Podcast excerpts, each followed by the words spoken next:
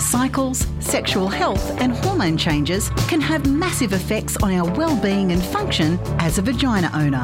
And here on The Juice, we're passionate about education and celebration of being female. The Vagina Dialogues, your manual to keeping everything running smoothly.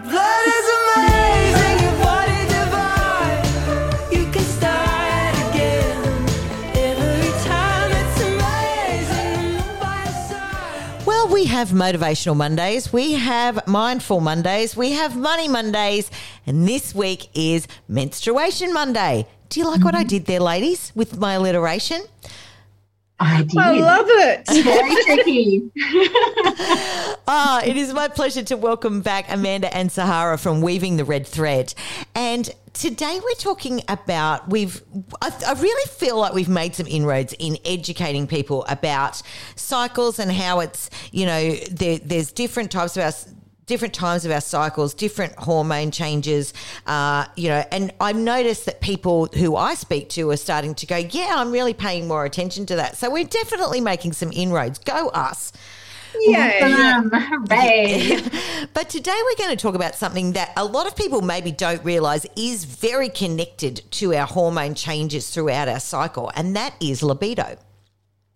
Yeah, so our libido is directly, for women, linked into our biochemical or our biophysical mechanisms within our body. Yep. So it's it's a very hormonally driven function.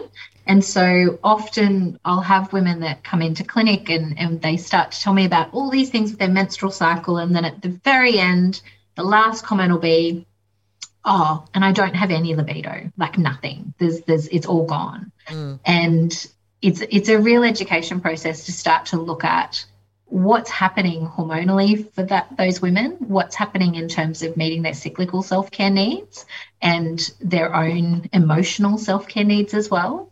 So probably the best way I've ever seen this described was there was a picture of a man's libido and it was this on-off switch. Yes. It was like either it's on or it's off. Either the testosterone is there and it's driving, you know, a great wake up every morning with lots of testosterone, or it's not there. Women, it's like the dial code of the, I don't know, you know, those old fashioned planes that have all the different buttons and Yes. levers and knobs and Yes. there's so many things Yep. hormonally that need to be in balance. And if we add on the emotional layer and well being and self care, up and up we go until we find a comfort level with libido as well. So there's a lot. Yeah, absolutely. I see that. And I know that um, I have spoken to our, our relationships therapist, Gabrielle Laurie, about this. And from a woman's perspective, um, she describes it as um, like when she has couples that come in and go, this is an issue for, for them. Uh, she describes it like uh, a bath. And the bath starts out cold, and we want to raise the temperature of the bath slowly. And we don't do that by, you know, she's in the middle of like cooking the spag bowl, and there's kids everywhere, and, you know, grabbing her on the bum and going, okay, you know, and expecting the bath to be hot. Um, which I love that analogy. I love Yeah. it. Um, the effort in yeah. to warm the bathtub up. And look, for me, and we were talking about this yesterday because we were talking about like what it take to get really good libido? Because in the first part of your cycle and leading towards ovulation, we tend to be to be pretty driven from our internal mechanisms. Like Yeah. our hormones are driving us if we're not on the pill or we're not on hormonal disruptors, it's driving us to want to create yes. again you know logically maybe we don't want that and you know the choice is not to have more babies great but our body our mechanisms our pheromones change our smell changes we look particularly attractive to other people as well like we we become shinier Yeah. as well. So it's very different in that stage just to get an interest in libido as opposed to, and our body starts to create, you know, more lubrication and it makes us Yeah. more aware. There's more intensity in, in the, the vulva organs and things. Yep. So in the second part of our cycle, none of that's helping you. So Yeah. from a from a partner's perspective, like you have to do a lot more of the work. So when we were talking about like what what gets you in the mood, what's foreplay, for me, it's seeing my husband wash up. like Yeah. one of my jobs being not on my list anymore. Yeah. Great. Yep, I've got yep. more That time. mental load, just yeah, Yeah. yeah. we underestimate, don't we, uh, as women, how much that can just weigh us down and just tire us out. Sometimes before the day starts, you know, we're just like, oh, I've got this list, you know, and then you get to the end of the day, and all you can think about is going to sleep. Totally. Yeah. And so we were talking with that second half of the cycle, the luteal phase and the premenstruum, of how important it is of creating spaciousness. Mm. And for Amanda, having those dishes done was creating spaciousness where she could actually start to relax. So in that second half of the cycle, where we're going, you know, hormonally more internally, um, we can be a lot more sensitive to the outside world. We can be a lot more critical of ourselves. We can be a lot more judgmental. And it can become a really heady place. And there's all the stuff that we need to do as women and um, mothers and business women and as partners. And there's not a lot of spaciousness to actually be in our body in a sensual way. And our hormones in that particular part of the cycle, too, are not supporting us either because our estrogen is dropping, our progesterone is higher. Um, and so, if we're in relationship we can actually communicate with our partner and go okay in that part of my cycle if you can support by doing these things that helps create spaciousness for me which helps me to relax which helps me to get out of my head and into my body and be more available for emotional sensual and sexual connection Yeah, yeah, hundred percent. I love it. Um, okay, so we talk about so going from the beginning of our cycle. Now, our hormones are, are on the rise. Our estrogen is coming up to so we're getting up to, to ovulation, and I guess as you were saying, Amanda, that's when I find I found it really interesting. Just to circle back to something that you said that we actually appear more shiny to other people um, because we're just we we forget um, with everything going on that we are really wired for procreation. That's you know, Yeah. if we look at the Maslow hierarchy of needs, um, you know, uh, that is like fairly one of the one of the main ones. You know, is that we are, you know, we need sleep, we need food, and we need sex. Um, yeah, down the bottom. So yeah, it's um, really interesting to me that yeah, we we actually present um, more attractive to everybody when we're in that phase. When they look at um, there was a really interesting study done in um, oh i can't remember exactly where it was done i want to say like a topless bar but Yep. i'm not 100% sure that's where the study was but it was in a bar with waitresses and it was based on how highly they were tipped Right. and they got the most tips consistently at ovulation. Didn't matter about the night of the week, didn't matter about where that woman was positioned in the business. The most relevant indicator of how well her tips would go was where she was in her menstrual cycle. That is So at ovulation, we just present in a different way. And for some people, when there's this hormonal irregularities or there's imbalances, that can feel really triggering. Like it can bring other symptomology up with it. So we can get more anxious. Um, we can have clients have presented with, um, you know, they have more symptoms, more rashes, more irritability around ovulation, where some people might get that at different times of their cycle. So there is this beautiful um, intensity at ovulation of the luteinizing hormone really surges. And we get lots and lots of estrogen around that time, and we get lots of different expressions of that throughout our body. yeah.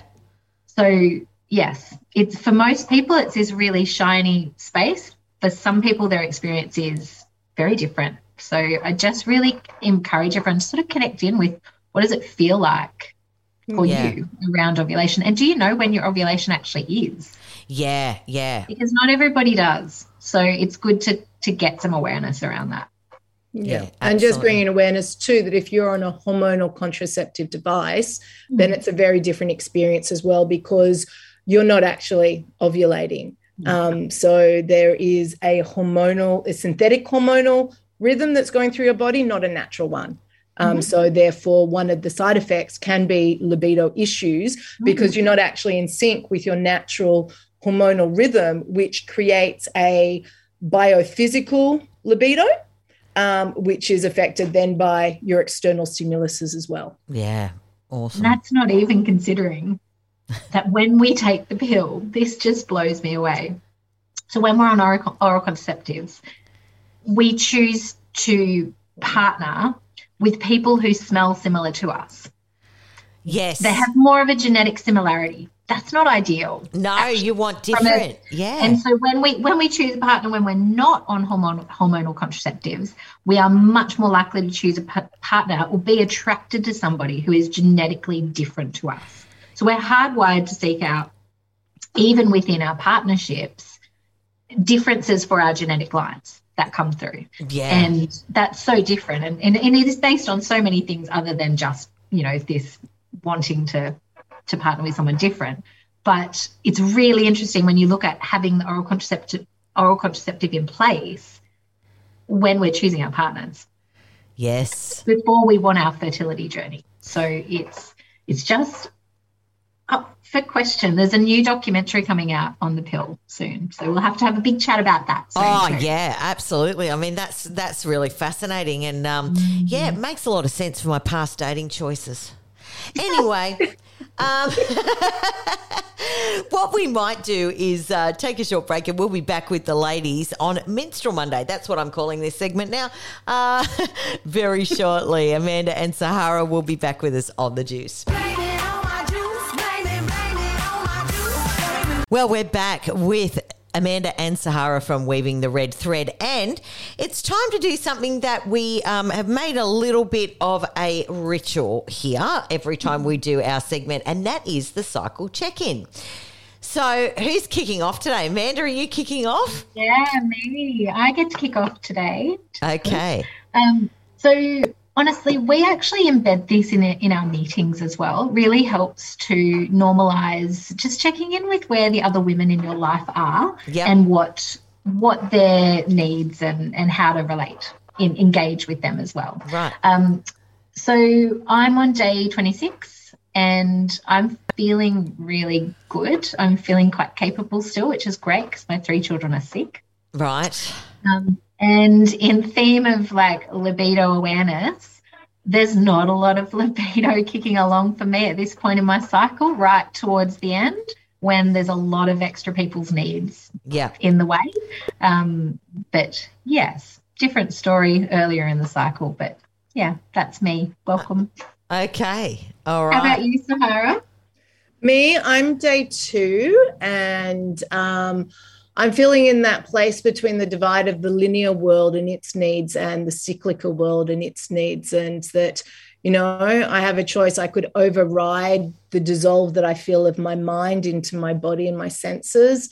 Um, and also, I need to be present to function and do work. So it's kind of being in between and choosing of where the presence is. Am I functioning in a cognitive way? And now I can dissolve into my body. And when I dissolve into my body, I've got a very sensual awareness in my breasts and my nipples, um, but I'm feeling a little bit crampy in my womb. So it's an interesting um, two places in my body and you know my words are less and i'm more internal and it's just a more sensory place if i let go of my mind Yeah.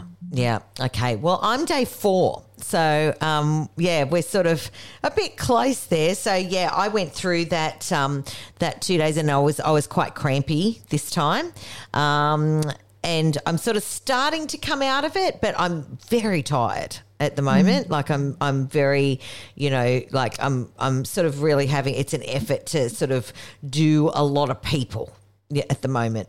So, yeah. Um, yeah, I'm very wary, like aware of um, where I'm at at my cycle and what um, my energy levels are like and what I need to be doing to nourish myself and um, and and get through this time. Um, yeah. yeah. and unfortunately, I guess a little bit like you, Amanda, uh, is that um, the universe isn't stopping for me. So I'm really trying to balance that out and and make that time for myself. Yeah.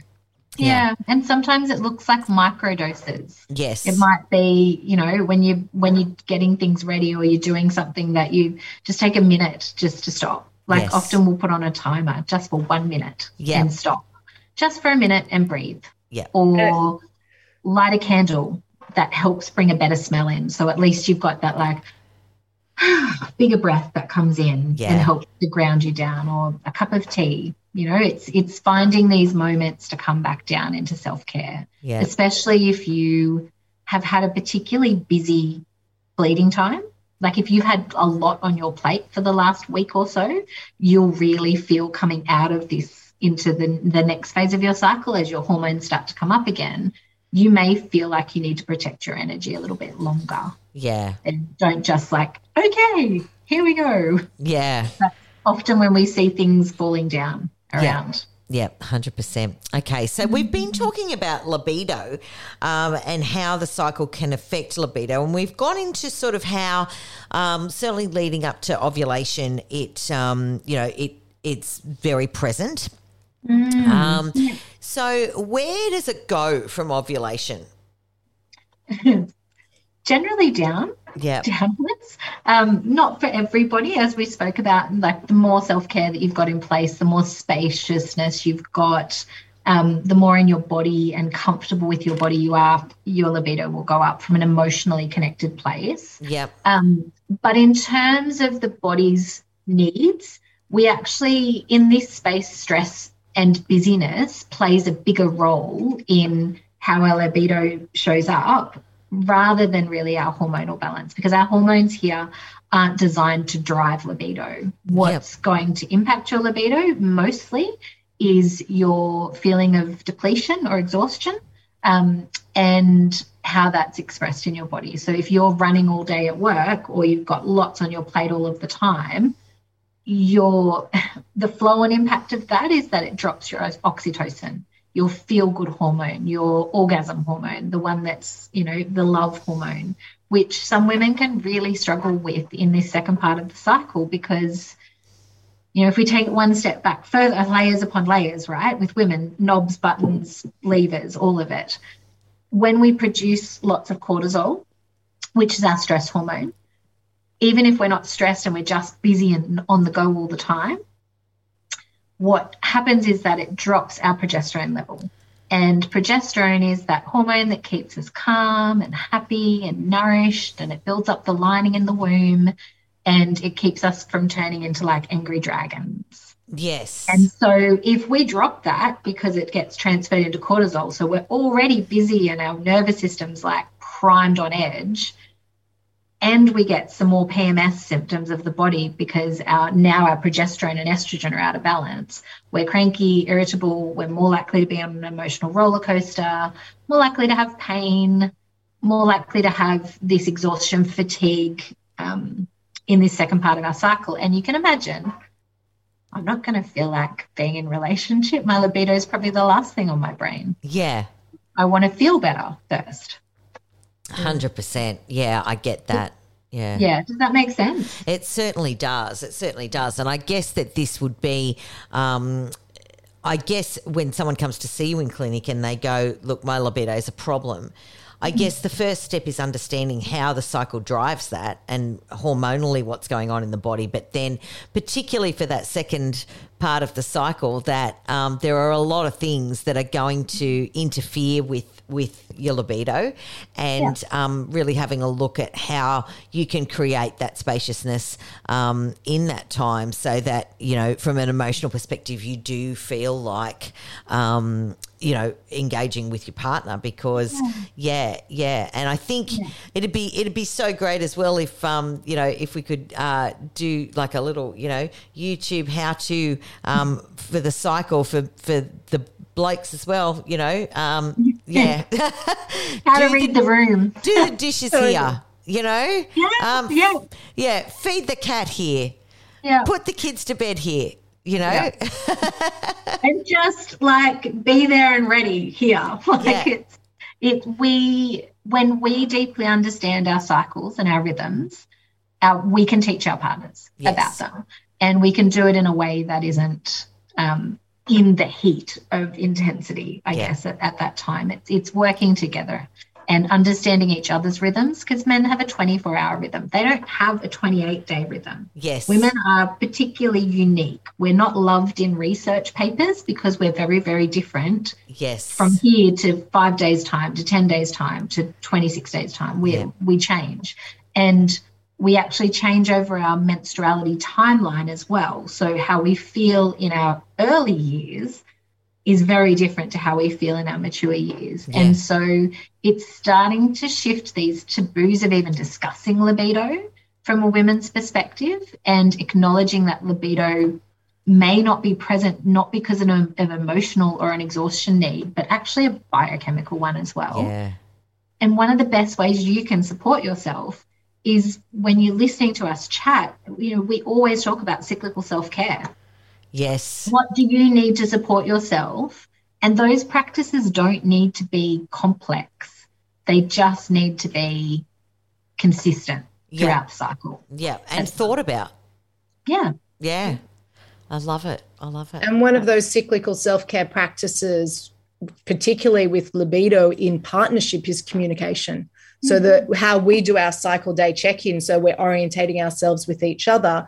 If you can orientate yourself with your partner by sharing, because remember, there's a huge taboo around menstruation and the menstrual cycle where we don't talk about it, and most women are not that aware that they are cyclical and in a menstrual cycle because all of our awareness and education is about the premenstruum and the period, not the menstrual cycle. So the more that we can start to feel that in ourselves and communicate that to our partner, he or she becomes more aware of what our needs are and therefore can have consideration and step in and then cycle upon cycle they can start to see the patterns and start to go oh okay like amanda's husband if he does the chores when she's in the luteal phase that gives her spaciousness and he knows that.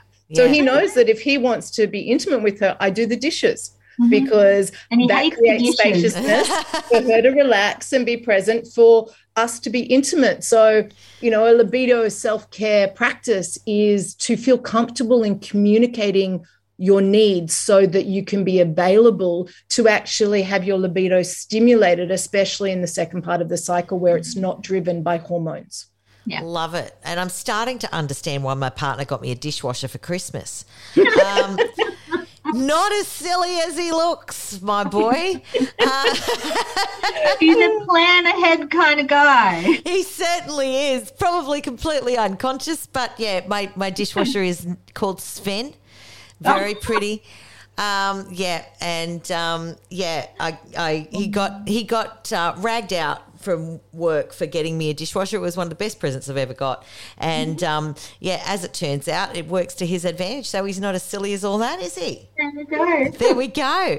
Ladies, thank you so much for joining us once again uh, for this segment. It's absolutely fascinating, and I really thank you for bringing all of these to the table. We hope you've learnt a lot. I certainly have um, in this in this segment today. It's been awesome. So thanks so much for joining us on the Juice once again.